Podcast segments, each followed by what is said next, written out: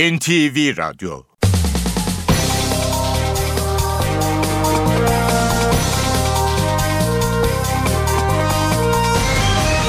İşe Giderken Mutlu sabahlar. Ben Aynur Altunkaş. Bugün 13 Şubat Perşembe. Saat 9'a kadar Türkiye ve dünya gündemine yakından bakacağız. Ayrıntılara geçmeden önce haber başlıkları.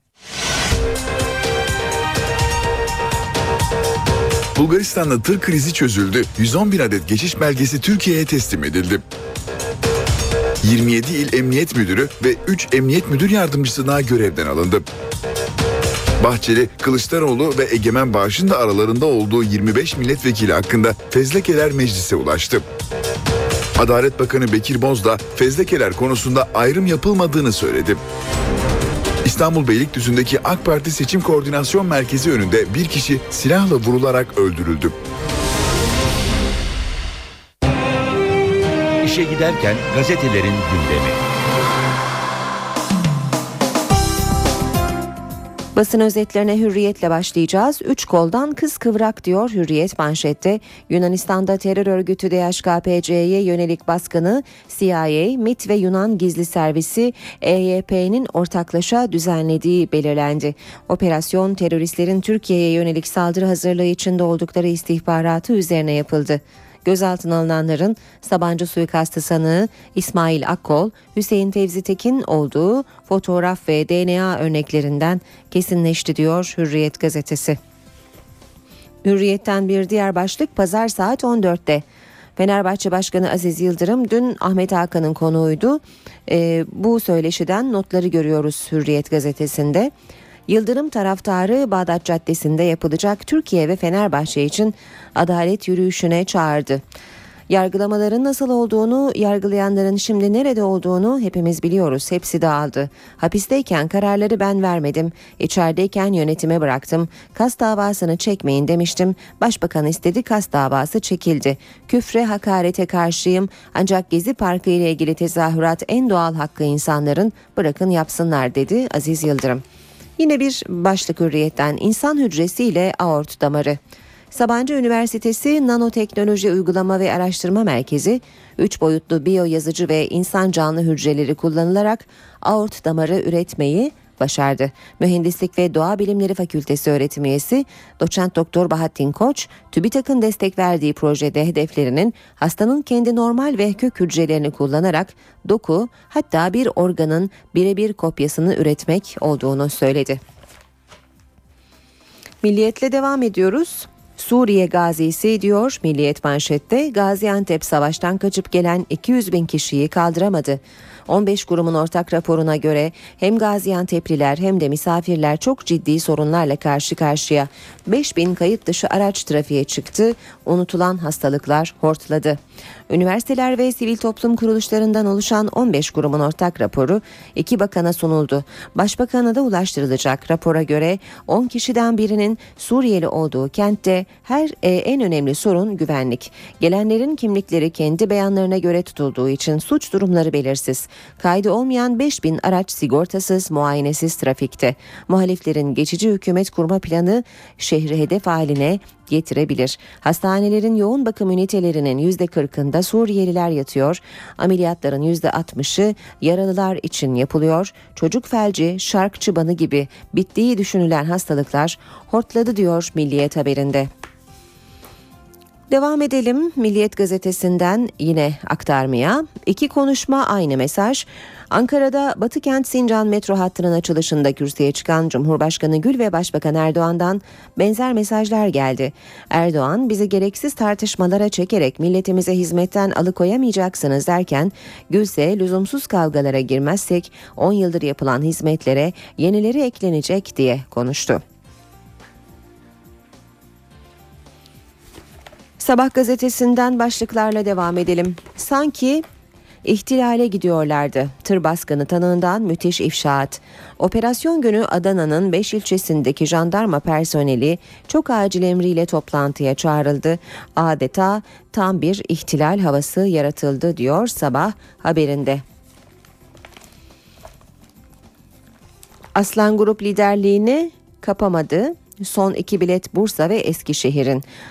Diyor. E, Sabah gazetesi Zira Türkiye Kupası e, haberini Sabah gazetesi birinci sayfada da veriyor.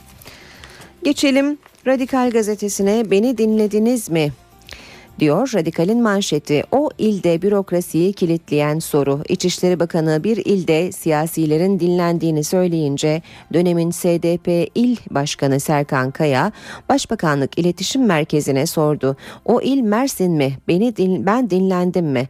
Evrak 9 günde 27 makam gezdi diyor Radikal haberinde.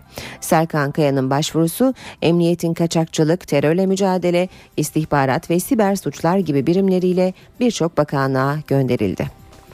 Operasyonu Gladio mu yaptı? Fenerbahçe Başkanı Aziz Yıldırım, UEFA'nın polis fezlekesinden dolayı kulübü suçlu bulduğunu öne sürerek Türkiye kendine rezil etti dedi. Star gazetesiyle devam ediyoruz. MIT baskını ihtilal provası gibiydi. Hemen hemen aynı ifadeyi sabahın da manşetinde okumuştuk. MIT tırlarına operasyona katılan bir subay paralel ihaneti deşifre etti tır operasyonu için hazırlıklar tam bir ihtilal havası içinde yapıldı. Alt kademe personel kobay gibi kullanıldı. Operasyondan iki gün önce bölge komutanı jandarma istihbaratçılarla gizli bir toplantı yaptı. Yağmursuz kışın sonu yaz salgını demişler bir diğer başlığında. Kış aylarında yağmayan yağmur sadece doğanın değil insan metabolizmasının da dengesini bozuyor. Uzmanlara göre sıcak kış nedeniyle yaz aylarında salgın hastalıklarla tiroid, beyin, kalp, eklem ve kas rahatsızlıklarıyla sık sık karşılaşacağız. Zaman gazetesiyle devam edelim. Milli Eğitim Bakanlığı'ndan tasfiye ve kadrolaşma gölgesinde sözlü sınav diyor. Zaman manşette. Milli Eğitim Bakanlığı'nda gerçekleştirilen görevde yükselme sınavı tartışmalara yol açtı. 1700 şube müdürünün belirleneceği sınavda komisyon üyelerine notları kurşun kalemle yazmaları yönünde talimat verildiği iddia edildi. Bu da notların silinerek değiştirilebileceği endişesine yol açıyor. Kamera kaydı tutulmayan sözlü sınava eğitim sendikaları da karşı çıkıyor. Cumhuriyet gazetesinden haberlerle devam ediyoruz. Savcılar neredesiniz demiş Cumhuriyet. Medyaya talimat verdiğini itiraf eden Başbakan Erdoğan için muhalefetten çağrı diyor Cumhuriyet. Hemen yanında da basın özgürlüğü dibe vurdu başlığını görüyoruz. Sınır tanımayan gazeteciler örgütünün Dünya Basın Özgürlüğü Endeksinde Türkiye 180 ülke arasında 154. sırada yer aldı. Türkiye, Afganistan, Ürdün ve Irak gibi ülkelerin gerisinde kaldı. Gazetecileri Koruma Komitesi'nin basın özgürlüğünün risk altında olduğu ülkeler raporunda da Türkiye ilk 10 içinde diyor Cumhuriyet. Demirtaş zamanının geldiğini söyledi. Özellik çıkışı. BDP eş başkanı Selahattin Demirtaş, demokratik özellik projesini belediyelerde artık fiilen hayata geçirme aşamasına geldik dedi. Kentin kaderini tüm halkın belirleyeceğini ifade eden Demirtaş, bunun anayasaya da aykırı olmadığını ve devletten bir şey beklemediklerini söyledi. Haber Türkiye bakalım. Yunanistan iade et diyor Habertürk manşette. Ankara Sabancı suikastı sanığı İsmail Akkol'un iadesini istiyor ama Atina'nın iadesiciliği çok kötü.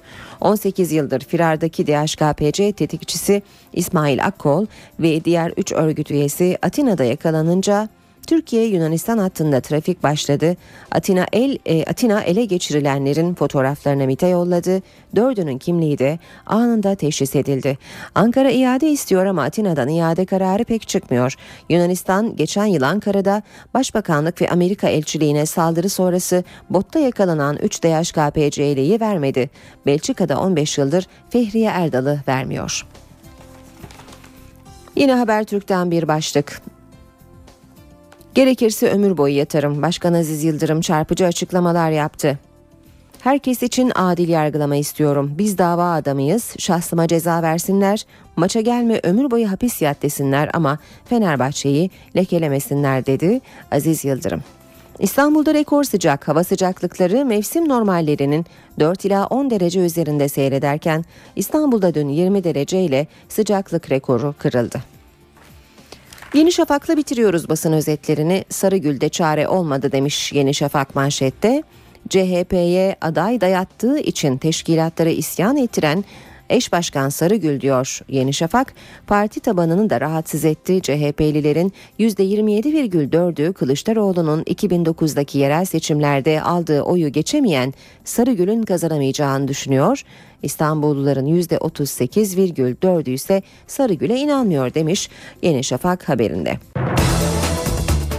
Saat 7.16 NTV Radyo'da işe giderken de gündeme yakından bakmaya başlayalım. Türkiye ile Bulgaristan arasındaki transit geçiş belgesi krizi çözüldü. Açıklamayı Ulaştırma, Denizcilik ve Haberleşme Bakanı Lütfi Elvan yaptı. Bakanlığın yürüttüğü müzakerelerin sonuç verdiğini belirten Elvan, 110 bin transit geçiş belgesinin Türkiye'ye teslim edildiğini ve geçişlerin sabah 9'da normale döneceğini söyledi. Kapıkule'de iki ülke arasındaki transit geçiş belgesi anlaşmazlığı nedeniyle tır şoförleri 14 gündür sınırda bekliyordu. Emniyette görev değişiklikleri devam ediyor. 27 il emniyet müdürü ile 3 emniyet genel müdür yardımcısı görevden alındı. Yerlerine yeni atamalar yapıldı. 24 polis baş müfettişi il emniyet müdürlüğü görevine atandı. Emniyet genel müdür yardımcılığı görevlerine merkez emniyet müdürlerinden Mustafa Gülcü ve Faruk Ünsal atandı. 25 milletvekilinin dokunulmazlığının kaldırılmasına ilişkin fezlekeler mecliste. Bu isimler arasında CHP ve MHP liderleriyle eski bakanlardan Egemen Bağış da var. 25 fezleke daha meclis başkanlığına ulaştı. Başbakanlıktan gönderilen fezlekeler arasında CHP lideri Kemal Kılıçdaroğlu, MHP lideri Devlet Bahçeli ile eski bakanlardan Egemen Bağış'ın da fezlekeleri bulunuyor. Merak etmeyin. Onun da zamanı gelecektir. MHP lideri Devlet Bahçeli'nin 23 Mart 2013 tarihinde Bursa'da yaptığı o konuşma mahkemeye taşındı. Başsavcılık Bahçeli hakkında suça teşvik iddiasıyla fezleke hazırladı. Dört bakanın fezlekesini bir buçuk aydır parlamentoda bekletip geri gönderen, Adalet Bakanı meclis başkanları arasında pimpon topu gibi oynayanlar, Cumhuriyet savcıları kalkıp Sayın Genel Başkanımızın Bursa'da yaptığı bir konuşmadan dolayı fezlekesini göndermişlerdi. CHP Genel Başkanı Kemal Kılıçdaroğlu hakkında gönderilen fezleke ise Kayseri Büyükşehir Belediye Başkanı Mehmet Özaseki'ye hakaret ettiği iddiasına ilişkin. Eski Avrupa Birliği Bakanı Egemen Bağış hakkında da hakaret suçlamasıyla hazırlanan fezleke meclise ulaştı. 25 fezleke ile birlikte meclise gelen dokunulmazlık dosyası sayısı 1044'e ulaştı. Adalet Bakanı Bekir Bozdağ Adalet Komisyonu'nda muhalefetin fezlekelerle ilgili ayrım yapılıyor eleştirisine yanıt verdi. Bozdağ eğer bizim bir koruma düşüncemiz olsa bir ayrım olur. Yasalara aykırı bir iş yapmamız söz konusu değil dedi. Devletin zirvesi dün Ankara'da Batıkent Sincan metrosunun açılışında buluştu. Cumhurbaşkanı Abdullah Gül siyasi istikrarın önemine vurgu yaptı. Başbakan Erdoğan ise 17 Aralık operasyonu sonrasında yaşanan gelişmelere atıfta bulunarak yeni Türkiye'nin İstiklal Savaşı ifadesini kullandı. Cumhurbaşkanı Abdullah Gül Vatman oldu, Meclis Başkanı, Başbakan ve konuk İspanya Başbakanı ise yolcu. Sincan Batı Kent metro hattı devletin zirvesinin katıldığı törenle açıldı. Cumhurbaşkanı Abdullah Gül, huzur, istikrar yoksa enerjimizi lüzumsuz dedikodulara harcarız dedi. Şüphesiz ki demokrasilerde farklı fikirler vardır. Ama bunların hepsinin medeni bir şekilde yarışması da demokrasinin yine bir şartıdır. Ülkemizde istikrarı koruduğumuz süre içerisinde lüzumsuz dedikodular, kavgalar içine girmediğimiz süre içerisinde bu 10 yıl içerisinde ne kadar bu büyük hizmetler yapıldıysa bunlara yenilerinin de ekleneceğinden hiç kimsenin şüphesi olmasın. Başbakan Erdoğan da Cumhurbaşkanı Gül'e benzer bir mesaj verdi. Gereksiz tartışmaların içine girmeyeceğiz dedi. Boşuna uğraşmayın. Bizi bu tartışmalara çekemeyeceksiniz. Ne yaparsanız yapın biz vazifemizi yapmaya devam edeceğiz. Hızımızı kesmeye çalışıyorlar diyen başbakan yeni Türkiye vurgusu yaptı. Hızımızı kesmeye çalışıyorlar. Kesemeyecekler. Kurtuluş Savaşı'nı sevk idare eden Ankara inanıyorum ki yeni Türkiye'nin istiklal mücadelesini de gayet güzel, başarılı bir şekilde yönetecek. Konuşmaların ardından hattın açılış kurdelasını Cumhurbaşkanı, Meclis Başkanı, Başbakan ve konuk İspanya Başbakanı birlikte kesti. Cumhurbaşkanı Gül Marmaray'da yaptığını bu kez de yaptı ve metro hattının bir hafta bedava olmasını sağladı. Sayın Başbakanımız bir hafta için ücretsiz herkes seyahat etsin demişsiniz. Uzunluğu 15,5 kilometre olacak Sincan Batıkent metro hattı 11 duraktan oluşacak ve Sincan Batıkent arası 35 dakikaya inecek. Meclis Genel Kurulu'nda dün yine tansiyon yükseldi. Muhalefet milletvekilleri yolsuzluk ve medyaya baskı iddiasını gündeme getirdi. AK Parti'nin yanıtı sert oldu. Yani Rütük Kanunu'na göre Cumhuriyet Halk Partisi'nin Sayın Ahmet böyle bir Topbaş, televizyon Sayın pazarına Topbaş. girmemesi gerekirken böyle bir pazarlığın parçası haline gelmesi sizi rahatsız etmiyor mu? Gözünüze bata bata Halk TV mi batıyor? Bu ne insaf? Bu ne vicdan? Bu ne ahlak? Bu ne siyaset duygusu? Yazıktır yazık. Meclis Genel Kurulu'nda tansiyon yüksek. Nedeni ise muhalefetin hükümet medyaya baskı yapıyor iddiası. Peki Halk TV sizin arka bahçeniz mi? Siz mi finanse ediyorsunuz? kopya çektin, kopya çektin. Bırakın yüreğimizle destek olalım, harçlığımızla destek olalım. Bırakın bir kanal yaşasın be. Tartışmalar MHP'nin sansür araştırılsın önergesiyle başladı. Başbakanın müdahale ettiği basından medyadan gazete olmaz. Çekirdek külahı yaparsınız. Çocuklar da uçak yapar. Birbirlerine atar oynarlar. CHP'nin Ulaştırma Bakanlığı ihalelerinde yolsuzluk iddiaları ile ilgili grup önerisi tansiyonu daha da yükseltti. AK Parti İzmir Milletvekili Ali Açlı kürsüye çıktı. bir komplo düzenlenmiştir. 2010 yılında dinlemeler başlamış. 2012'nin 7. ayında bitmiş. İhale 2012'nin 5. ayında yapılmış. O anlattıkça muhalefet sıralarından sesler yükseldi. Karşılıklı atışmalar yaşandı. Saygısızlık yapmadan konuşuyorum. Niye? Koskoca grup başkan vekili olarak e e ne demek e e? Başbakan Recep Tayyip Erdoğan'ın çalışma ofisinde bulunan dinleme cihazları ile ilgili soruşturma kapsamında 4 kişinin tanık sıfatıyla ifadesine başvuruldu. Ankara Adliyesi'ne giden 4 kişi bir saat süreyle ifade verdi. Soruşturma 3 terör savcısı tarafından hükümetin gizli bilgilerinin tespit edilerek başka ülkelere servis edildiği iddiasıyla yürütülüyor. Soruşturma kapsamında böceği kim ya da kimlerin ne zaman yerleştirdiği, devlet sırrı niteliği taşıyan hangi bilgilerin sızdırıldığı tespit edilmeye çalışılıyor. Muhalefetin internet düzenlemesine tepkisi sürüyor. MHP'li Oktay Vural ve BDP'li Altantan, Cumhurbaşkanı Abdullah Gül'e yasayı veto etmesi çağrısı yaptılar. CHP sözcüsü Haluk Koç ise internetin sansürlenmesinin demokrasiden kaçış olduğunu söyledi. İnternetin bu şekilde sansürlenmesi demokrasiden kaçıştır. Sansürdür. Kaldı ki bu düzenlemenin özel hayatın korunmasıyla uzaktan yakından ilgisi yoktur. İnternet düzenlemesi meclisten geçti. Çankaya Köşkü'nde Cumhurbaşkanı Abdullah Gül'ün masasında. Ancak düzenleme ile ilgili tartışmalar sürüyor. Muhalefet sözcüleri eleştirilerini sürdürdüler ve Cumhurbaşkanı Abdullah Gül'e veto çağrısı yaptılar. Sayın Cumhurbaşkanı'na umutsuz bir çağrıda bulunmak istiyorum. İnternetle ilgili bu düzenlemeyi bekletmeden Türkiye Büyük Millet Meclisi'ne iade etmeniz gerekiyor Sayın Cumhurbaşkanı. Sayın Cumhurbaşkanı gider ayak hiç olmazsa yeminine sadık olsun. Sansürü, fişlemeyi yasallaştıran bu düzenlemeyi ivedilikle iade etmelidir. Sayın Cumhurbaşkanım, denizin bittiği yerdeyiz. Bu internet yasası mutlaka veto edilmelidir.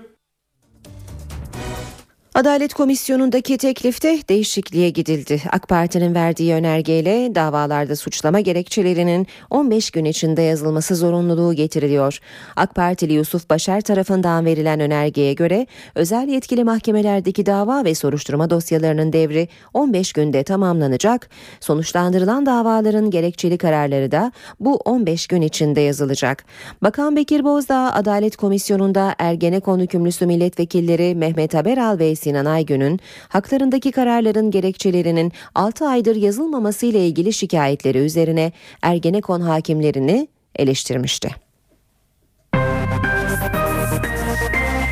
İşe giderken Cumhuriyet Halk Partisi'nde belediye başkan adaylığı tartışması devam ediyor. Genel merkezin açıkladığı isimlere itiraz edenler Ankara ve İzmir'de eylemdeydi. Bazı ilçelerden de istifa haberleri geldi.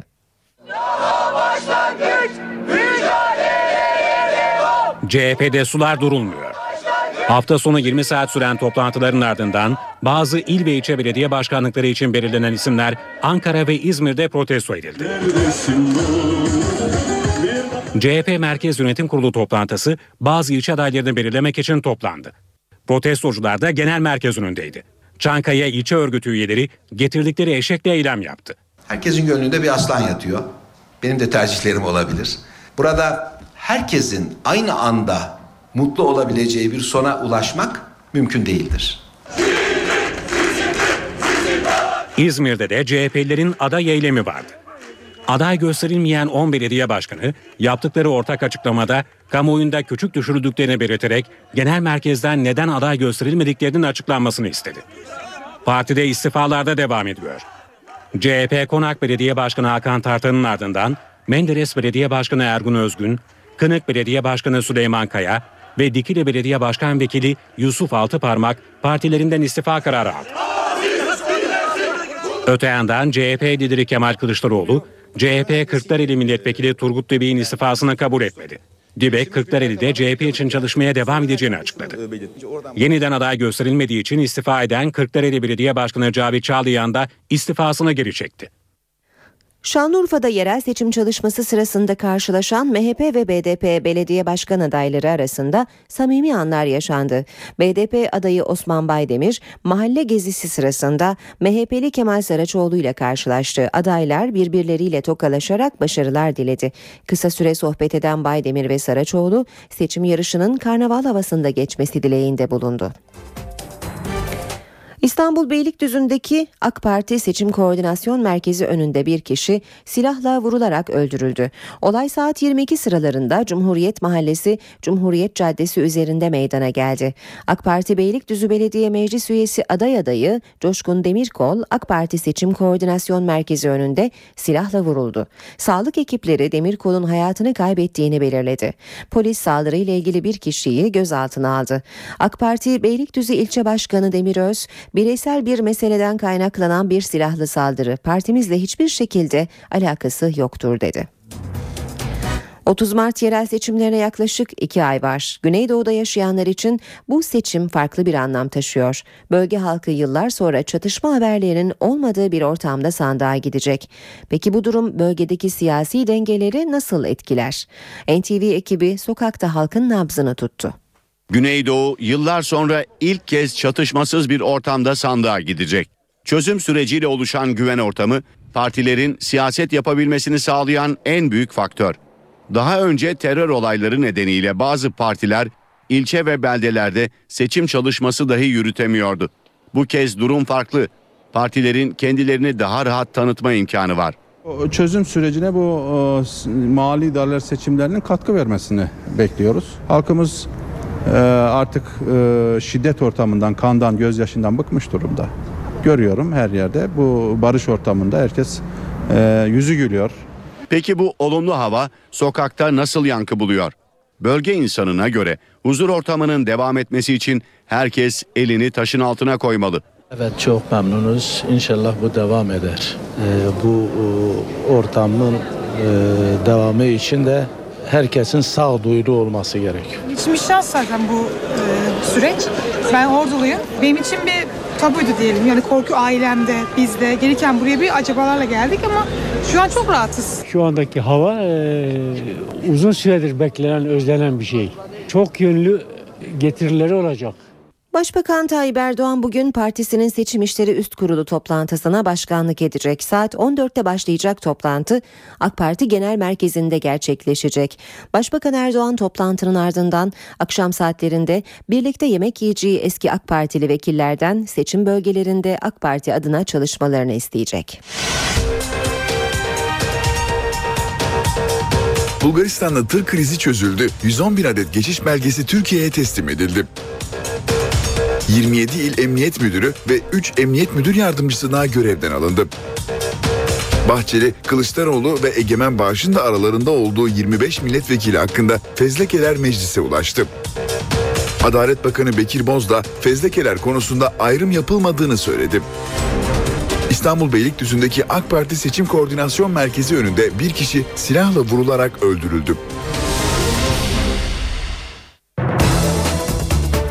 Ayrıntılı haberlere devam ediyoruz işe giderken de. Gazeteci Hrant Dink'in öldürülmesine ilişkin davanın dördüncü duruşmasında Erhan Tuncel ve hükümlü Yasin Hayal'in telekonferans yöntemiyle ifadeleri alındı. Mahkeme Dink cinayeti soruşturmasının hangi aşamada olduğunun İstanbul Cumhuriyet Başsavcılığına sorulmasına karar verdi. Heyet firari sanık Ahmet İskender'in hala beyanını alamadıkları gerekçesiyle Yargıtay'ın bozma kararı hakkındaki görüşünü açıklamayı bir sonraki celseye bıraktı. Dink Dink ailesinin avukatları cinayetin işlendiği tarihte görev yapan kamu görevlilerinin de yargılanması gerektiğini savundu. Erhan Tuncel'in avukatı Tuncel'in 6 yıldır tutuklu olduğunu belirtti ve uzun tutukluluk süresini gerekçe göstererek tahliyesini istedi. Yasin Hayal de kolunun kırıldığını ve sağlığının iyi olmadığını dile getirdiği tahliye talep etti. Mahkeme tahliye taleplerini reddederek duruşmayı 18 Nisan'a erteledi. Yunanistan'da pazartesi günü yakalanan 4 DHKPC üyesinden birinin Özdemir Sabancı suikastı faillerinden İsmail Akkol olduğu kesinleşti. Yakalanan kişilerin oturma izin belgelerinin de sahte olduğu ortaya çıktı. Yunanistan'da yakalanan 4 DHKPC üyesiyle ilgili önemli bir gelişme yaşandı. Yakalananlardan birinin 1996'da Özdemir Sabancı suikastinde yer alan İsmail Akkol olduğu ortaya çıktı. Yunan güvenlik makamları yakalananlardan birinin kimliğinin 15 yıl önce Türkiye'de ölen birine ait olduğunu saptayınca Türk makamlarla bağlantıya geçti. Yunan yetkililer şüphelinin 1996 Sabancı cinayetinden sonra kayıplara karışan İsmail Akkol olabileceği şüphesi üzerine Türk makamlarından DNA örneklerini istedi. Türkiye'den giden yanıt şüpheleri haklı çıkardı ve yakalananlardan birinin İsmail Akkol olduğu belirlendi. Yakalanan bir diğer kişi DHKPC liderlerinden olduğu kabul edilen Hüseyin Tekin. DHKPC üyesi 33 ve 25 yaşlarındaki diğer iki kişinin Yunanistan'da Suriye göçmenler olarak kullandıkları oturma izni belgelerinin sahte olduğu açıklandı. DHKPC üyelerinin Atina'daki evlerinde yapılan aramalarda çok sayıda silah bulunmuştu.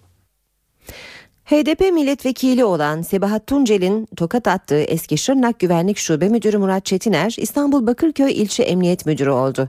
Silopi'de HDP milletvekili Sebahat Tuncel'den aldığı tazminatı öğrencilere dağıtan Murat Çetiner İstanbul'a atanmıştı.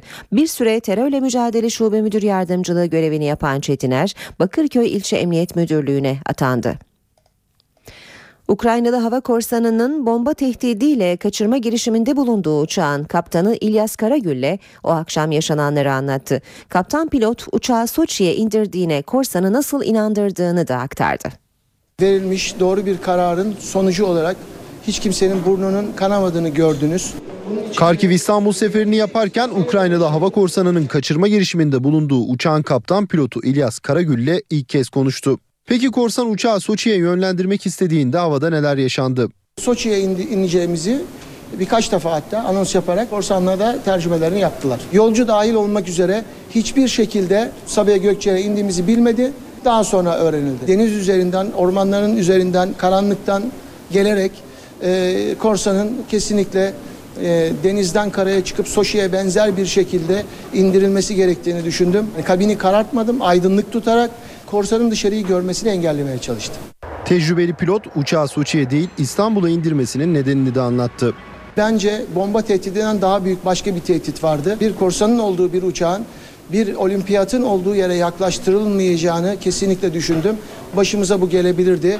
Ayrıca oldu da indiğimde bir operasyon yapılacak olsaydı yolcunun birçok kısmını e, burada kaza kurşununa gidebileceğini düşündüğüm için öncelikle bu kararı e, Türkiye üzerine dönmek olduğunu değerlendirdim. 7 Şubat'ta yaşanan uçak kaçırma girişimi Sabiha Gökçen Havalimanı'nda 4 saat süren operasyonun ardından son buldu. Uçaktan önce yolcular indirildi ardından da Ukraynalı hava korsanı yakalandı. Hava korsanı Artem Kozlov tutuklanarak cezaevine gönderildi. Aydın'da bir doktor hastaya müdahale ederken kalp krizi geçirerek hayatını kaybetti. Nazilli Devlet Hastanesi'nde görevli doktor Hasan Çengel ateşi yükselen bir hastaya müdahale ediyordu. Bir anda fenalaşarak yere düştü. Kalp krizi geçirdiği anlaşılan doktor kurtarılamadı. Yaz saati uygulamasından seçim ayarı yapıldı. Saatler seçimlerin yapılacağı 30 Mart yerine 31 Mart'ta 1 saat ileri alınacak.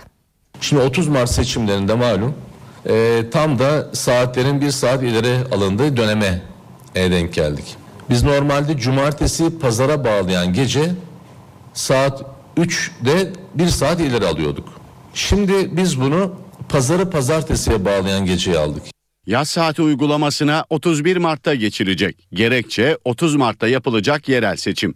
Kıbrıs'ta iki toplum arasında başlayan müzakereler Enerji Bakanı Taner Yıldız'ın gündemindeydi. Yıldız, olası bir anlaşmanın enerji alanında yeni projelerin kapısını açacağına işaret etti. Temennim odur ki özellikle Akdeniz'deki ve Kıbrıs'taki olumsuz siyasi havanın dağılıp enerjiyle alakalı projelerin önünün açılmasıdır. Taner Yıldız'a NTV'de açıkladığı başbakan hakkında kullanılan ifadeler de soruldu.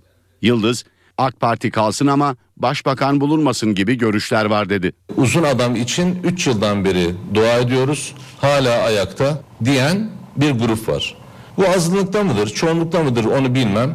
Ama böyle bir duygu var. Eğer AK Parti icraatları beğenilmiyorsa sandık bunu belirler ve biz tercih edilmemiş oluruz. Biz vatandaşımızın tercihine saygı gösteririz. Halkımızın bize verdiği yetki kullanıyoruz.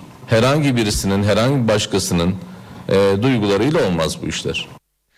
Yarın Sevgililer Günü haliyle Türkiye'nin en büyük çiçek mezatı bugünlerde hayli yoğun.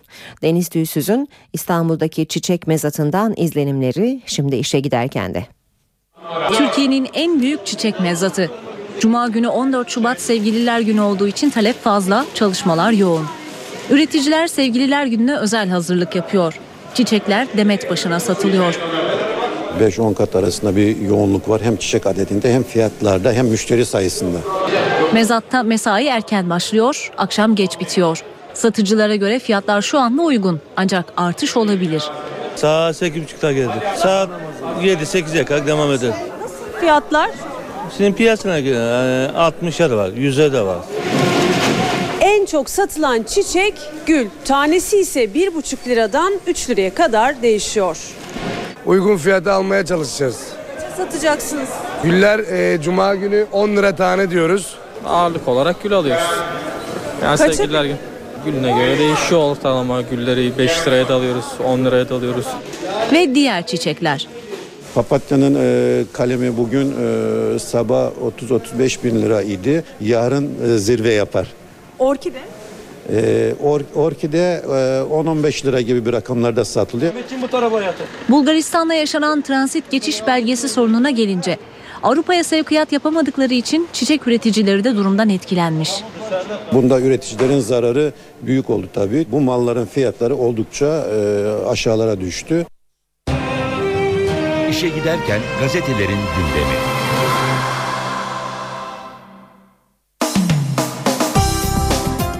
Şimdi gazetelerden spor haberleri aktaracağız. Fanatikle başlayalım. Ersun Yanal'ın fanatiğe açıklamaları var. Yeter başlığıyla manşette yer almış.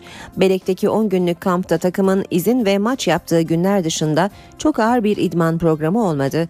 Sovla Emenike'nin aynı anda sakatlanması ise tamamen tesadüf. Şanssızlığımız 3 forvetimizin de ard arda sakatlık yaşaması oldu. Bunun çalışma ağırlığıyla alakası yok. Hele aşırı yüklemeyle hiç yok. Zaten takımın yaş ortalaması buna müsait Eleştirenler puan kayıpları geldi diye bilmeden fikir beyan ediyorlar. Tekrar söylüyorum şampiyonun en büyük adayı Fenerbahçe'dir. Bu zor dönemi el birliğiyle atlatacağız. Ses yok, görüntü var. Ligde iki maçta 6 puanı 9 golle alıp şov yapan Galatasaray dün Antalya ile kupa mesaisindeydi. Arenanın müthiş atmosferi yerini olimpiyatın soğukluğuna bıraktı. Gruptan çıkmayı garantileyen Mancini de genç ve yeni aslanları oynattı. Cimbom belki kazanamadı ama az kadroyla mücadele eden rakibine karşı pozitif futbolunu da umut saçmayı da sürdürdü. Aziz Yıldırım'ın gözyaşları Fenerbahçe Başkanı merakla beklenen e, açıklamalarını yaptı dün Ahmet e, Hakan'a. Programın finalinde gözyaşlarına hakim olamayan Aziz Yıldırım'ın ağzından da şu cümleler güçlükle çıktı. İçeride dostlarımız var. İlker Paşa'ya da geçmiş olsun diliyorum. Tüm o yiğit insanlara selam olsun. Huzurlarınızda Kartal'ın yuvası Beşiktaş yönetimi taraftarın merakla beklediği yeni stat tanıtımını görkemli bir törenle yaptı. Başkan Fikret Orman, yönetim ve futbol takımı tam kadro hazırdı. Vodafone Arena misafirlerden tam not aldı. Kısaca Vodafone Arena'da neler var? Ağustos 2014'te stadın inşasının genel inşaatının tamamlanması, 29 Ekim'de ise açılışının yapılması bekleniyor. Genel koltuk kapasitesi 42 bin olacak. Yeni Kartal Yuvası'nda 147 akıllı loca tam 2100 de özel koltuk yer alacak. Vodafone Arena'nın toplam maliyetinin 120 milyon lira olacağı açıklandı. Bu rakama sonradan çıkan ekstralar dahil değil. Hami Hoca ile yeni bir Trabzon. Yönetim teknik direktör arıyor. Hami Mandıralı ise takımı hazırlıyor. Genç teknik adam adamın Karabük önünde farklı bir kadro ve sistem denemesi bekleniyor. AMK'ye geçelim. Zlatan'a kafayı taktı başkan. Zlatan İbrahimovic için düğmeye basan Cimbom büyük oynuyor. Başkan Aysal'ın rüyası Paris Saint Germain'li yıldızla sarı kırmızılı formayı giydirmek. Aslan olacak çocuklar demiş e, AMK manşette. Galatasaray dün gece maçı değil gençleri kazandı diyor. Haberinde Yıldırım bombaladı başlığını yine görüyoruz AMK'de. Hapisten korkmuyorum. Ne zaman hapse gireceğimi kamuoyu gibi ben de bilmiyorum. E, bu aslında çok önemli değil. İnsanların vicdanında aklanmak önemli. Cezaevinden çıktıktan sonra Fethullah Gülen beni aradı. Kendisiyle görüştüm. Geçmiş olsun dileklerini sundu ve benim kalbimde size karşı bir kötülük yok dedi. Suç var yok o ayrı konu. Bu ülkenin rejiminde sıkıntı var dedi Aziz Yıldırım. Foto maçla devam edelim. Balotelli Cimbom'a sımsıcak. Drogba'nın yerine düşünülen Milan'ın golcüsü Mancini ile tekrar çalışmayı çok isterim dedi. Bir diğer başlık yine Aziz Yıldırım'ın açıklamalarından 17 Aralık operasyonunu kınıyoruz başlığıyla yer almış haber. Gençlik Parkı başlığı yine foto maçta genç oyuncularla mücadele eden Galatasaray Medical Park Antalya ile 0-0 berabere kaldı. İki takım da kupada yarı finale yükseldi. Bu arada kupada bugün B grubunda 19'da Elazığ Spor'la Tokat Spor karşı karşıya gelecekler. Bunu da hatırlatalım. NTV Radyo'da işe giderken de ikinci yarım saatimizin de yavaş yavaş sonuna yaklaşıyoruz. Saat 7.49. Son başlığı da aktaralım Milliyet gazetesinden. Kafkaf pes etmedi. Spor Toto Türkiye Kupası'nı kazanarak tarih yazan Pınar Karşıyaka Avrupa'da da pes etmedi. Temsilcimiz 3'te 0 ile başladığı grubunda Kantu'dan sonra Alman Ulm'u da devirdi. Çok azalan tur şansını devam ettirdi. Gazetelerden spor haberleri aktardık. NTV Radyo Herkese yeniden günaydın. Ben Aynur Altunkaş. Yeni saate başlıyoruz. Gökhan Abur'la birazdan son hava tahminlerini konuşacağız. Önce gündemin başlıkları. Bulgaristan'da tır krizi çözüldü. 111 adet geçiş belgesi Türkiye'ye teslim edildi. 27 il emniyet müdürü ve 3 emniyet müdür yardımcısı daha görevden alındı. Bahçeli, Kılıçdaroğlu ve Egemen Bağış'ın da aralarında olduğu 25 milletvekili hakkında fezlekeler meclise ulaştı. Adalet Bakanı Bekir Bozdağ fezlekeler konusunda ayrım yapılmadığını söyledi. İstanbul Beylikdüzü'ndeki AK Parti Seçim Koordinasyon Merkezi önünde bir kişi silahla vurularak öldürüldü. Ülkemizin bir kısmında sıcaklıklar e, yüksek seyrediyor. Hatta sıcaklık rekorları da e, kırıldı. E, ama bugünden itibaren hafif de olsa bir soğuma olacak. Ne kadar soğuyacak Gökhan Abur'a soracağız. E, Gökhan Abur hoş geldiniz. Evet hoş bulduk günaydın. Ne kadar soğuyacak? Ee, yağışla birlikte 5-6 derecelik soğuma var. Bu bir serinleme aslına bakarsan yine mevsim ortalamaları üzerinde. Şu an itibariyle kıyı kesimlerde batıda hafif yağış başladı. Dün akşam saatlerinde zaten bulutlanma artmış ve başlamıştı.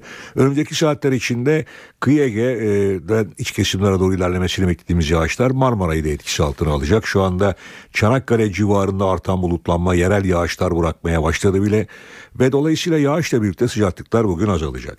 Ama yarından itibaren batıdaki yağışın daha da yağışla birlikte yağışın etkisini arttırmasıyla sıcaklığın daha da azalmasını bekliyoruz. Bugün özellikle öğleden sonra ve akşama doğru İzmir, Muğla arasındaki bölgede hatta Fethiye'ye kadar olan bölgede bulunanları uyarmak istiyorum. Çünkü sağanaklar ilerleyen saatlerde gök gürültülü sağanaklar şeklinde etkili olacak.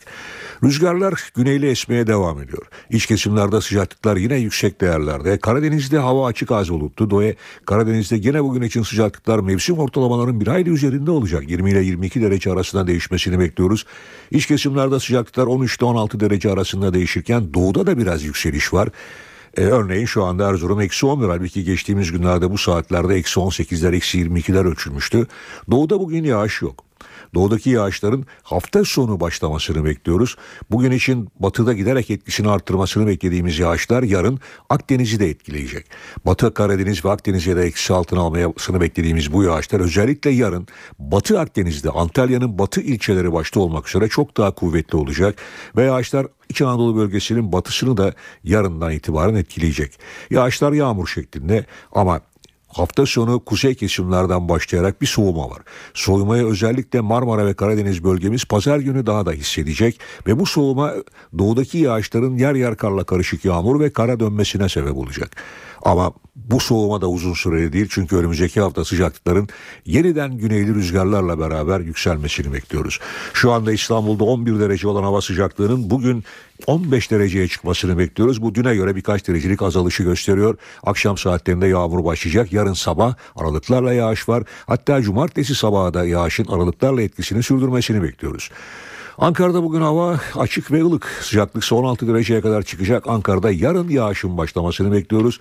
İzmir'de ise önümüzdeki saatler içinde başlamasını beklediğimiz yağışlar sıcaklıkları biraz azaltacak ve bugün İzmir'de beklediğimiz sıcaklık 16 derece civarında olacak. Evet olaylar böyle. Teşekkürler Gökhan Abur.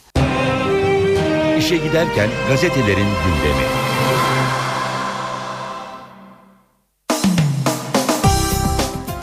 Manşet turu yapacağız gazetelerden Milliyet'le başlayalım. Gaziantep savaştan kaçıp gelen 200 bin kişiyi kaldıramadı Suriye gazisi diyor. Milliyet 15 kurumun ortak raporuna göre hem Gaziantep'liler hem de misafirler çok ciddi sorunlarla karşı karşıya. 5 bin kayıt dışı araç trafiğe çıktı. Unutulan hastalıklar hortladı. Hürriyet gazetesi manşette 3 goldan kıskıvrak diyor. Yunanistan'da terör örgütü DHKPC'ye yönelik baskını CIA, MIT ve Yunan Gizli Servisi EYP'nin ortaklaşa düzenlediği belirlendi. Operasyon teröristlerin Türkiye'ye yönelik saldırı hazırlığı içinde oldukları istihbaratı üzerine yapıldı. Gözaltına alınanların Sabancı suikastı sanığı İsmail Akol, Hüseyin Fevzi Tekin ve Tekin olduğu fotoğraf ve DNA örnekleriyle kesinleşti. Habertürk'te Yunanistan iade et manşetiyle çıkmış. Ankara Sabancı suikastı sanığı İsmail Akkol'un iadesini istiyor ama Atina'nın iade sicili çok kötü. Yunanistan geçen yıl Ankara'da Başbakanlık ve Amerika elçiliğine saldırı sonrası botta yakalanan 3 DHKPC'liyi vermedi. Belçika'da 15 yıldır Fehriye Erdal'ı vermiyor. Cumhuriyet'in manşeti yok böyle incelik. Latif Topbaş, villalar Erdoğan'ın değil mimari düzenlemeler misafirlerimin isteği dedi. İş adamı Latif Topbaş, Erdoğan ailesine hediye edildiği ileri sürülen Urla'daki villaların Erdoğan'a ait olmadığını söyledi. Sabah gazetesiyle devam edelim. Sabahın manşeti sanki ihtilale gidiyorlardı. Tır baskını tanığından müthiş ifşaat, operasyon günü Adana'nın 5 ilçesindeki jandarma personeli çok acil emriyle toplantıya çağrıldı. Adeta tam bir ihtilal havası yaratıldı. Aynı haber hemen hemen aynı ifadelerle Star'ın da manşetinde MIT baskını ihtilal provası gibiydi. Radikal manşette beni dinlediniz mi diyor. O ilde bürokrasiyi kilitleyen soru. İçişleri Bakanı bir ilde siyasilerin dinlendiğini söyleyince dönemin SDP İl Başkanı Serkan Kaya Başbakanlık İletişim Merkezi'ne sordu. O il Mersin mi? Ben dinlendim mi? Evrak 9 günde 27 makam gezdi. Serkan Kaya'nın başvurusu emniyetin kaçakçılık, terörle mücadele, istihbarat ve siber suçlar gibi birimleriyle birçok bakanlığa gönderildi. Zaman gazetesine bakalım. Milli Eğitim Bakanlığı'ndan tasfiye ve kadrolaşma gölgesinde sözlü sınav diyor Zaman manşette. Milli Eğitim Bakanlığı'nda gerçekleştirilen görevde yükselme sınavı tartışmalara yol açtı. 1700 şube müdürünün belirleneceği sınavda komisyon üyelerine notları kurşun kalemle yazmaları yönünde talimat verildiği iddia edildi. Bu da notların silinerek değiştirilebileceği endişesine yol açıyor. Kamera kaydı tutulmayan sözlü sınava eğitim sendikaları da karşı çıkıyor. Son manşet Yeni Şafak'tan CHP tabanı rahatsız Sarıgül'de çare olmadı. CHP'ye aday dayattığı için teşkilatları isyan ettiren eş başkan Sarıgül parti tabanını da rahatsız etti. CHP'lilerin %27,4'ü Kılıçdaroğlu'nun 2009'daki yerel seçimlerde aldığı oyu geçemeyen Sarıgül'ün kazanamayacağını düşünüyor. İstanbulluların %38,4'ü ise Sarıgül'e inanmıyor diyor Yeni Şafak haberinde. Saat 8.14 NTV Radyo'da işe giderken başkent gündemiyle devam ediyor. Karşımızda NTV muhabiri Özden Erkuş var. Özden günaydın. Günaydın Ankara'dan. İstersen emniyetteki yeni görevden almalarla başlayalım. Neler aktaracaksın bize? Evet onunla başlayalım çünkü Ankara yeni güne bu atama kararnamesiyle uyandı. 27 il emniyet müdürüyle 3 emniyet genel müdürü yardımcısı görevlerinden alındı ve onların yerlerine yeni atamalar yapıldı. İl emniyet müdürlüklerine atanan isimlerin pek çoğunun 24'ünün polis baş müfettişi olması dikkat çekici.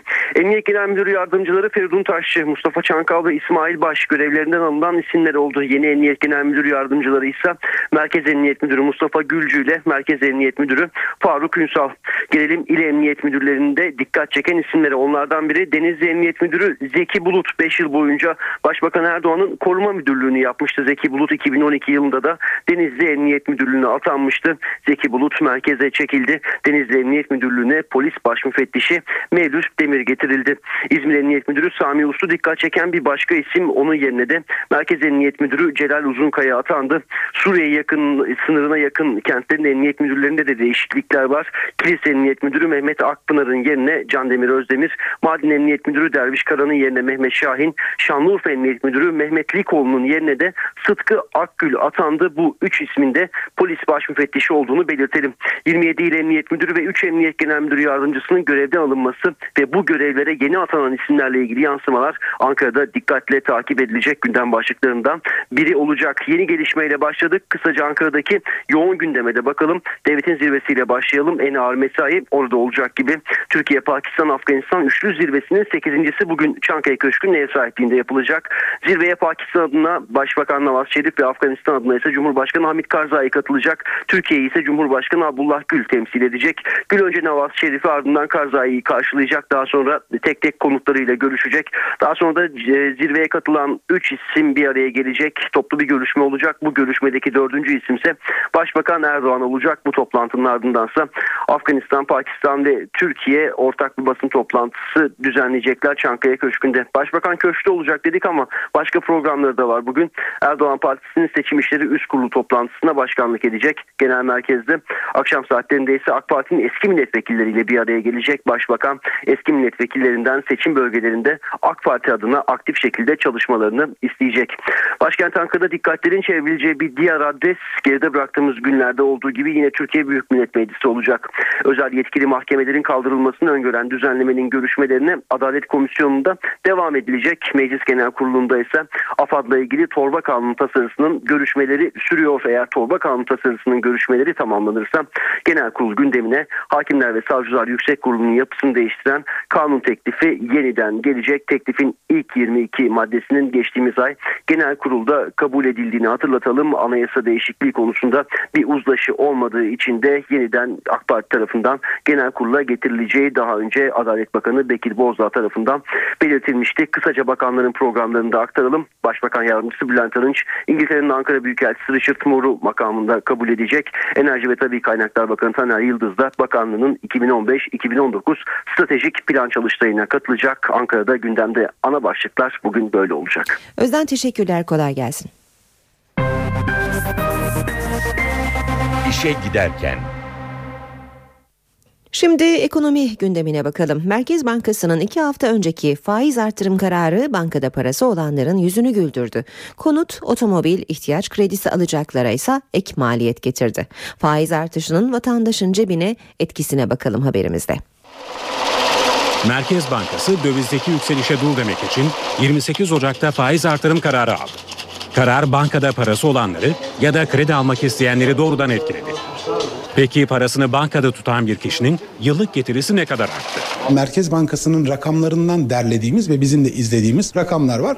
Bunlar bize yaklaşık 1.4 puan e, düzeyinde sektör genelinde bir mevduat faiz artış oranı olduğunu söylüyor. 100 bin lira e, mevduatı e, bulunan bir müşteri için e, yeni mevduat oranlarıyla yaklaşık 1500 lira civarında 1400-1500 lira civarında e, bir yıl için daha yüksek bir e, mevduat getirisiyle karşı karşıyayız. Yıllık hesabı yaparsak yaklaşık %9'lar civarında dönen bir mevduat piyasasının %11'ler civarına çıktığını düşünürsek 2 puanlık bir yükseliş var gibi gözüküyor. 100 bin liralık bir tasarrufçuya katkısını hesaplarsak 1800 lira civarlarında bir rakama tekabül ediyor. Faiz artırım kararı ihtiyaç, konut ve taşıt kredisi kullananlara ise ek maliyet getirdi.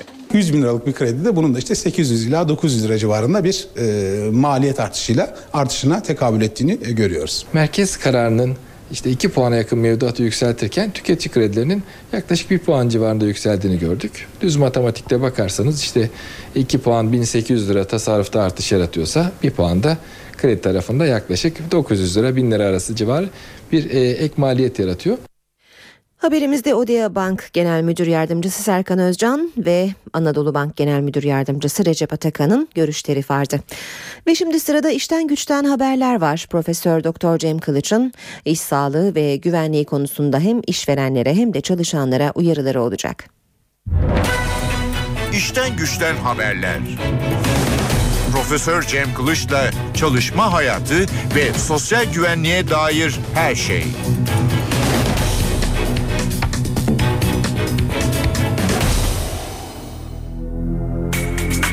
Merhaba sevgili NTV Radyo dinleyenleri. Yeni iş sağlığı ve güvenliği kanunu kamu özel fark etmeksizin tüm iş yerlerinde çalışanların iş sağlığı ve güvenliği konularında eğitim almasını zorunlu tutuyor. Yani berberde çalışan çırak da fabrikadaki işçi de iş sağlığı ve güvenliği eğitimi alacak. Eğitim yükümlülüğüne uyulmaması halinde işverenleri maalesef yüksek idari para cezaları beklemekte. Eğitime tabi tutulmayan her bir çalışan için işverene 1120 lira idari para cezası kesilecek. 2014'ün ilk günlerinde yapılan denetimlerde yüzlerce iş yerine eğitim programını başlatmadıkları için cezalar kesilmeye başlandı. Aslında bu konuda işverenlerin kafası oldukça karışık. Eğitim yapılmasından haberdar olanlar yeterli bilgilendirme yapılmadığı için ne yapacaklarını bilmiyorlar. Oysa ki geçirilen her gün kesilecek ceza da arttırıyor. Aslında bu nedenle tam bir panik havası var. Diğer yandan eğitim yükümlülüğü olduğunu bilmeyenlerin sayısı da milyonlarla ifade edilebilir. 2-3 çalışanı olan iş yerlerine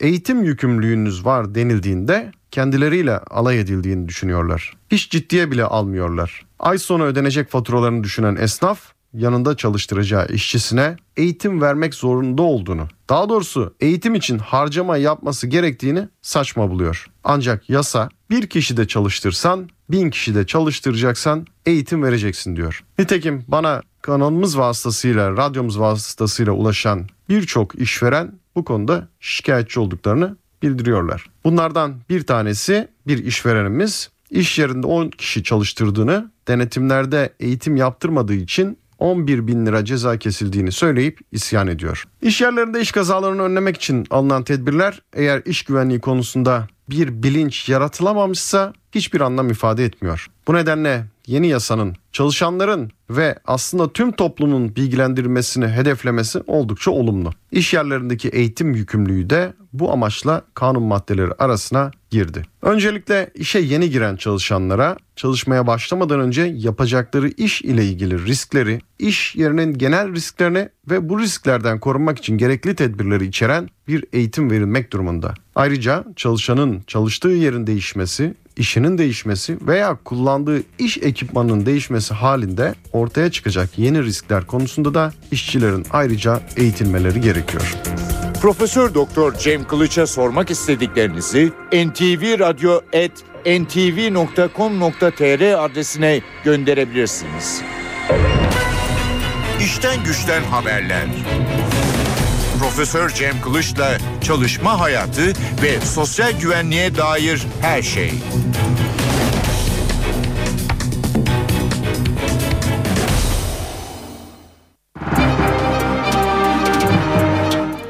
İşten güçten haberler bitti. Cem Kılıcı dinledik Profesör Cem Kılıcı. Bir ara vereceğiz ama önce piyasalara da bakalım. BIST 100 endeksi %0,36 oranında değer kazandı ve 64.513 puandan kapandı. Bu sabah dolar serbest piyasada 2.19, euro 2.99'da, euro dolar paritesi 1.36, dolar yen 102 düzeyinde. Altının onsu 1289 dolar, kapalı çarşıda külçe altının gramı 92, çeyrek altın 160 liradan satılıyor. Brent petrolün varili 108 dolar. Bulgaristan'da tır krizi çözüldü. 111 adet geçiş belgesi Türkiye'ye teslim edildi. 27 il emniyet müdürü ve 3 emniyet müdür yardımcısı daha görevden alındı. Bahçeli, Kılıçdaroğlu ve Egemen Bağış'ın da aralarında olduğu 25 milletvekili hakkında fezlekeler meclise ulaştı.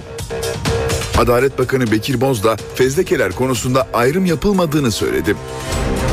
İstanbul Beylikdüzü'ndeki AK Parti Seçim Koordinasyon Merkezi önünde bir kişi silahla vurularak öldürüldü. Türkiye ve dünya gündeminden haberlerle devam ediyoruz. Emniyette görev değişiklikleri sürüyor. 27 il emniyet müdürü ile 3 emniyet genel müdür yardımcısı görevden alındı. Yerlerine yeni atamalar yapıldı. 24 polis baş müfettişi il emniyet müdürlüğü görevine atandı. Emniyet genel müdür yardımcılığı görevlerine merkez emniyet müdürlerinden Mustafa Gülcü ve Faruk Ünsal atandı. 25 milletvekilinin dokunulmazlığının kaldırılmasına ilişkin fezlekeler mecliste. Bu isimler arasında CHP ve MHP liderleriyle eski bakanlardan Egemen Bağış da var. 25 fezleke daha meclis başkanlığına ulaştı. Başbakanlıktan gönderilen fezlekeler arasında CHP lideri Kemal Kılıçdaroğlu, MHP lideri Devlet Bahçeli ile eski bakanlardan Egemen Bağış'ın da fezlekeleri bulunuyor.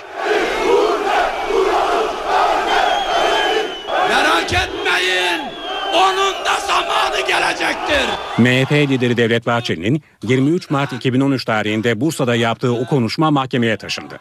Başsavcılık Bahçeli hakkında suça teşvik iddiasıyla fezleke hazırladı. Dört bakanın fezlekesini bir buçuk aydır parlamentoda bekletip geri gönderen, Adalet Bakanı Meclis Başkanı arasında pimpon topu gibi oynayanlar, Cumhuriyet savcıları kalkıp Sayın Genel Başkanımızın Bursa'da yaptığı bir konuşmadan dolayı fezlekesini göndermişlerdir. CHP Genel Başkanı Kemal Kılıçdaroğlu hakkında gönderilen fezleke ise Kayseri Büyükşehir Belediye Başkanı Mehmet Özaseki'ye hakaret ettiği iddiasına ilişkin. Eski Avrupa Birliği Bakanı Egemen Bağış hakkında da hakaret suçlamasıyla hazırlanan fezleke meclise ulaştı. 25 fezleke ile birlikte meclise gelen dokunulmazlık dosyası sayısı 1044'e ulaştı. Özel yetkili mahkemelerin kaldırılmasını öngören düzenlemenin Adalet Komisyonu'nda 13,5 saat süren ikinci gün mesaisinde muhalefetle iktidar arasında gerginlik devam etti. Muhalefetin fezlekeler konusundaki eleştirisine cevap veren Adalet Bakanı Bekir Bozdağ bir ayrım yok dedi. Komisyonda dava gerekçelerinin 15 gün içinde yazılması şartı da teklife eklendi. Adalet Bakanı Bekir Bozdağ, Adalet Komisyonu'nda muhalefetin fezlekelerle ilgili ayrım yapılıyor şeklindeki tepkisine yanıt verdi. Eğer bizim bir koruma düşüncemiz olsa bir ayrım olur. Yasalara aykırı bir iş yapmamız söz konusu değil dedi. Bozdağ muhalefetin dört bakanın fezlekelerinin içeriğine müdahale edildiği iddiasına da karşı çıktı. Fezlekeler nasıl geldiyse aynı şekilde iade edildi diye konuştu. Özel yetkili mahkemelerin kaldırılmasını öngören düzenlemenin görüşmeleri sırasında zaman zaman gerginlikler de yaşandı. Tartışma önce eski bakan Ertuğrul Günay'la AK Partili Hakan Çavuşoğlu arasında çıktı. Günay eleştirilerini sıralarken Çavuşoğlu, AK Parti hükümetlerinde bakan oldunuz. Bunları o zaman söyleseydiniz dedi. Günay da uyarmasaydım bugün hala bakandım ve siz de benim karşımda ceketinizi iliklerdiniz sözleriyle yanıt verdi. Günay'dan sonra söz alan CHP'li Ali Rıza Öztürk de muhalefetin konuşmasına izin verilmediğini söyledi. Bu sırada AK Partililerden müdahale geldi. Duruma tepki gösteren Öztürk elindeki dosya, kalem ve bardakları havaya fırlattı. Komisyonda Adalet Bakanı Bekir Bozdağ'ın Ergenekon davasının gerekçelerinin 6 aydır yazılmamış olmasına yönelik tepkisinin ardından teklifte değişikliğe gidildi. AK Parti'nin verdiği önergeyle kanun yürürlüğe girdikten sonra davaların gerekçelerinin 15 gün içinde yazılması zorunluluğu teklife eklendi. Muhalefetin internet düzenlemesine tepkisi sürüyor. MHP'li Oktay Vural ve BDP'li Altan Tan Cumhurbaşkanı Abdullah Gül'e yasayı veto etmesi çağrısı yaptılar. CHP sözcüsü Haluk Koç ise internetin sansürlenmesinin demokrasiden kaçış olduğunu söyledi. İnternetin bu şekilde sansürlenmesi demokrasiden kaçıştır. Sansürdür. Kaldı ki bu düzenlemenin özel hayatın korunmasıyla uzaktan yakından ilgisi yoktur. İnternet düzenlemesi meclisten geçti. Çankaya Köşkü'nde Cumhurbaşkanı Abdullah Gül'ün masasında. Ancak düzenleme ile ilgili tartışmalar sürüyor. Muhalefet sözcüleri eleştirilerini sürdürdüler ve Cumhurbaşkanı Abdullah Gül'e veto çağrısı yaptılar. Sayın Cumhurbaşkanı'na umutsuz bir çağrıda bulunmak istiyorum. İnternetle ilgili bu düzenlemeyi bekletmeden Türkiye Büyük Millet Meclisi'ne iade etmeniz gerekiyor Sayın Cumhurbaşkanı. Sayın Cumhurbaşkanı gider ayak hiç olmazsa yeminine sadık olsun. Sansürü, fişlemeyi yasallaştıran bu düzenlemeyi ivedilikle iade etmelidir. Sayın Cumhurbaşkanım, denizin bittiği yerdeyiz. Bu internet yasası mutlaka veto edilmelidir. MHP'li Oktay Vural ve BDP'li Altan Tan'ın görüşleri de yer alıyordu haberimizde. Devletin zirvesi dün Ankara'da Batıkent Sincan metrosunun açılışında buluştu. Cumhurbaşkanı Abdullah Gül siyasi istikrarın önemine vurgu yaptı. Başbakan Erdoğan ise 17 Aralık operasyonu sonrasında yaşanan gelişmelere atıfta bulunarak yeni Türkiye'nin İstiklal Savaşı ifadesini kullandı. Cumhurbaşkanı Abdullah Gül Vatman oldu. Meclis Başkanı, Başbakan ve konuk İspanya Başbakanı ise yolcu. Sincan Batı Kent metro hattı devletin zirvesinin katıldığı törenle açıldı. Cumhurbaşkanı Abdullah Gül, huzur, istikrar yoksa enerjimizi lüzumsuz dedikodulara harcarız dedi. Şüphesiz ki demokrasilerde farklı fikirler vardır. Ama bunların hepsinin medeni bir şekilde yarışması da demokrasinin yine bir şartıdır. Ülkemizde istikrarı koruduğumuz süre içerisinde lüzumsuz dedikodular, kavgalar içine girmediğimiz süre içerisinde bu 10 yıl içerisinde ne kadar bu büyük hizmetler yapıldıysa bunlara yenilerinin de ekleneceğinden hiç kimsenin şüphesi olmasın. Başbakan Erdoğan da Cumhurbaşkanı Gül'e benzer bir mesaj verdi. Gereksiz tartışmaların içine girmeyeceğiz dedi. Boşuna uğraşmayın. Bizi bu tartışmalara çekemeyeceksiniz. Ne yaparsanız yapın biz vazifemizi yapmaya devam edeceğiz. Hızımızı kesmeye çalışıyorlar diyen başbakan yeni Türkiye vurgusu yaptı. Hızımızı kesmeye çalışıyorlar. Kesemeyecekler.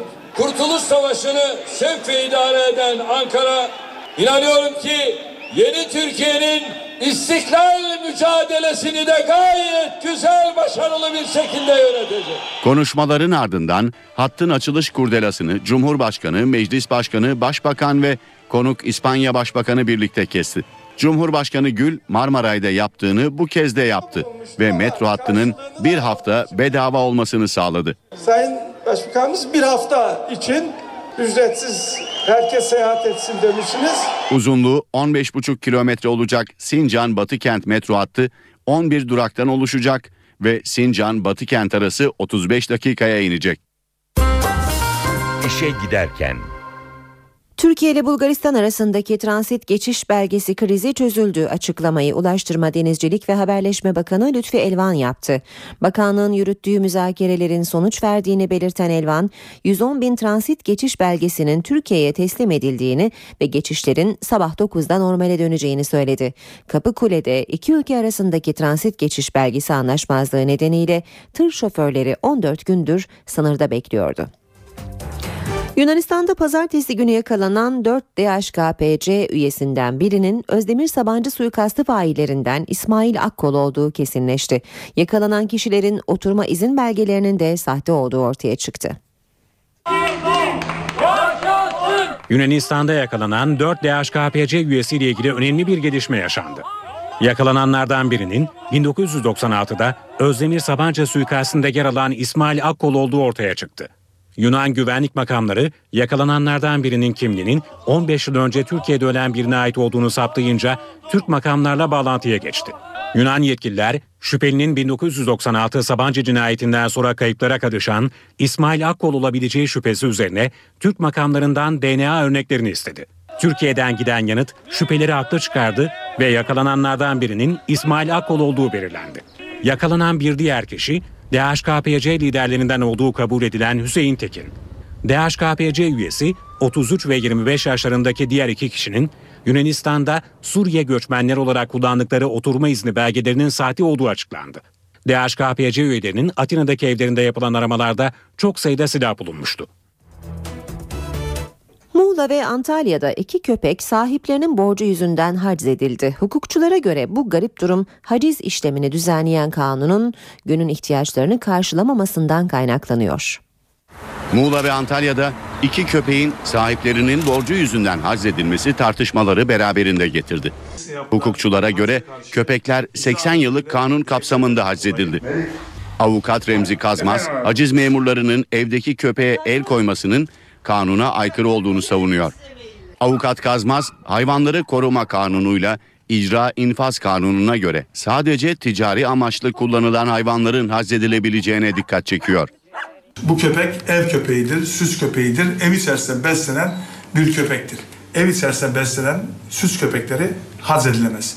Bodrum'da sahibinin bin liralık borcu nedeniyle haczedilen Ares isimli köpek adına yazılan itiraz dilekçesi mahkeme tarafından kabul edildi. Avukat Kazmaz'a göre bu dilekçenin kabul edilmesi de doğru değil.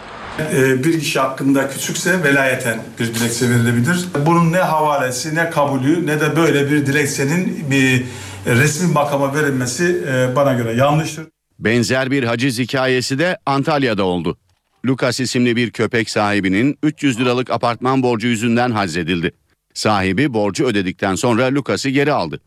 Ares ise açık arttırmayla satılacağı güne kadar sahibinde kalacak. Ancak özellikle hayvan hakları savunucuları hayvanların mağdur duruma düşürülmesine tepkili. Adana'da sevdiği kız tarafından fazla kiloları yüzünden reddedilen genç azmetti, zayıfladı.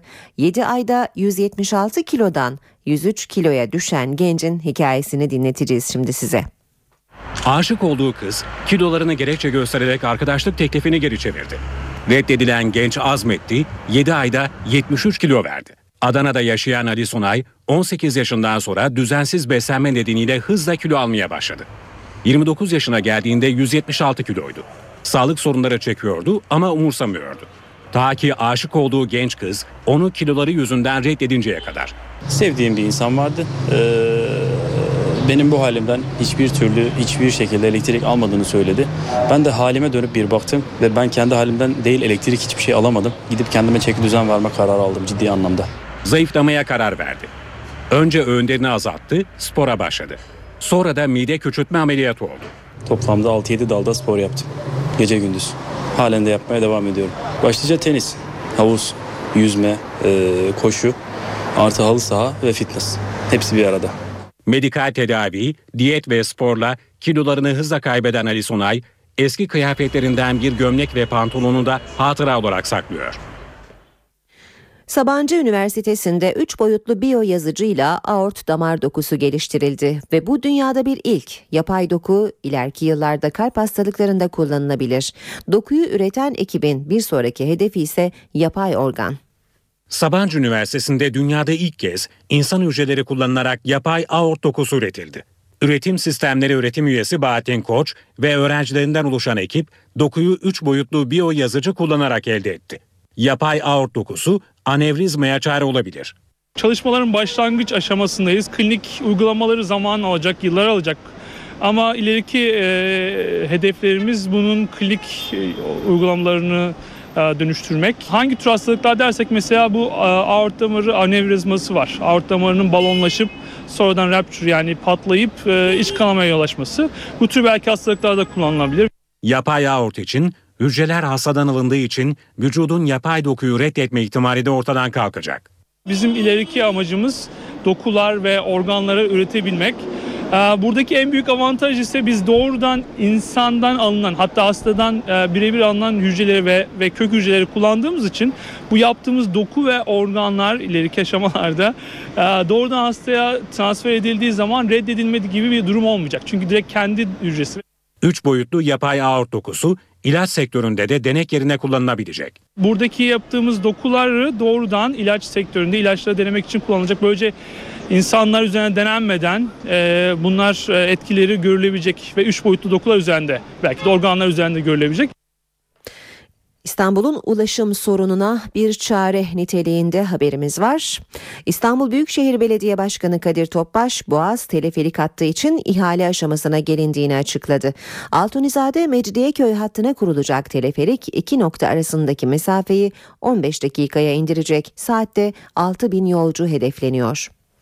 İstanbul Boğazı'na geçmek için vapur, köprüler ve Marmaray'dan sonra dördüncü bir yol daha geliyor. Yeni seçenek teleferik. Teleferiğin bir ayağı Mecidiyeköy, bir ayağı Altunizade'de olacak. Mecidiyeköy'e geldiğiniz zaman da inşallah oradan inşasına başlayacağımız ihale aşamasına getirdiğimiz teleferikle siz 15 dakikaya Altunzade'ye geçebileceksiniz. Hayal denen şeyler gerçek oluyor. Teleferik hattındaki kabinlerin kapasitesi 32 kişilik. Teleferiğin ulaşım amaçlı olmasının yanı sıra turistler tarafından da kullanılması bekleniyor. İşe giderken. Kıbrıs'ta 18 ay aradan sonra başlayan müzakerelere uluslararası toplumdan da destek geldi. Başkan Barack Obama müzakerelerin yeniden başlamasını memnuniyetle karşıladığını açıkladı. Almanya Başbakanı Merkel ve Fransa'dan da sürece destek var. Amerika Birleşik Devletleri Başkanı Barack Obama'dan Kıbrıs'ta taraflar arasında müzakerelerin yeniden başlamasına tam destek geldi. Beyaz Saray'dan yapılan açıklamada Obama, Anastasiadis ve Eroğlu'nun çözüm için müzakerelere yeniden başlamasını memnuniyetle karşılamaktadır denildi. Açıklamada taraflara çözüme ulaşmaları için süratli bir şekilde çalışmaları çağrısında bulunuldu. Rum yönetiminin petrol ve doğal gaz arama çalışmalarına da destek yinelendi. Bununla birlikte petrol ve doğal gaz kaynaklarının etraflı bir çözüm kapsamında iki toplum arasında eşit şekilde paylaştırılması gerektiği vurgulandı. Fransa Dışişleri Bakanlığı da müzakere sürecini Avrupa Birliği ve Birleşmiş Milletler düzeyinde destekleyeceğini duyurdu. Bu arada müzakerelerin yeniden başlamasına Akdeniz'deki doğal kaynakların neden olduğu yorumları yapılıyor. Fransız Le Figaro gazetesi gaz ve petrol nedeniyle sorunun çözümü için Amerika Birleşik Devletleri'nin bu sefer ağırlığını koyduğunu yazdı. Avrupa Parlamentosu Yeşiller Grubu eş başkanı Daniel Cohn-Bendit de Kıbrıs'ta tarafları Akdeniz'deki gaz ve petrol masaya oturttu dedi. İngiltere selle ve fırtınayla boğuşuyor. Thames Nehri kıyısında yüzlerce ev tahliye edildi. Ülkenin kuzeybatısında da şiddetli fırtına uyarısıyla kırmızı alarm verildi. Başbakan Cameron yaraları sarmak için gereken her şeyi yapacaklarını, paranın önemli olmadığını söyledi. İngiltere selle boğuşuyor. 14 bölgede su baskını uyarısı var. Thames Nehri'nin çevresindeki köy ve kasabalarda yüzlerce ev tahliye edildi. Selin vurduğu bölgeleri ziyaret eden İngiltere Başbakanı David Cameron, yaraları sarmak için harcanacak paranın hiçbir önemi olmadığını söyledi. Hükümet sellere karşı önlem almak için 213 milyon dolar para harcamaya hazırlanıyor. İngiltere'de Ocak ayından beri 5000 evi su bastığı belirtiliyor. Bazı bölgeler bir aydan fazla süredir su altında. Selin yanı sıra İngiltere'nin kuzeybatısıyla Galler, fırtına ve şiddetli rüzgarın etkisi altına girdi. Kırmızı alarm verilirken halk fırtınanın büyük bir hasara yol açabileceği konusunda uyarıldı. Bu haberle işe giderken sona erdi. Hoşçakalın. NTV Radyo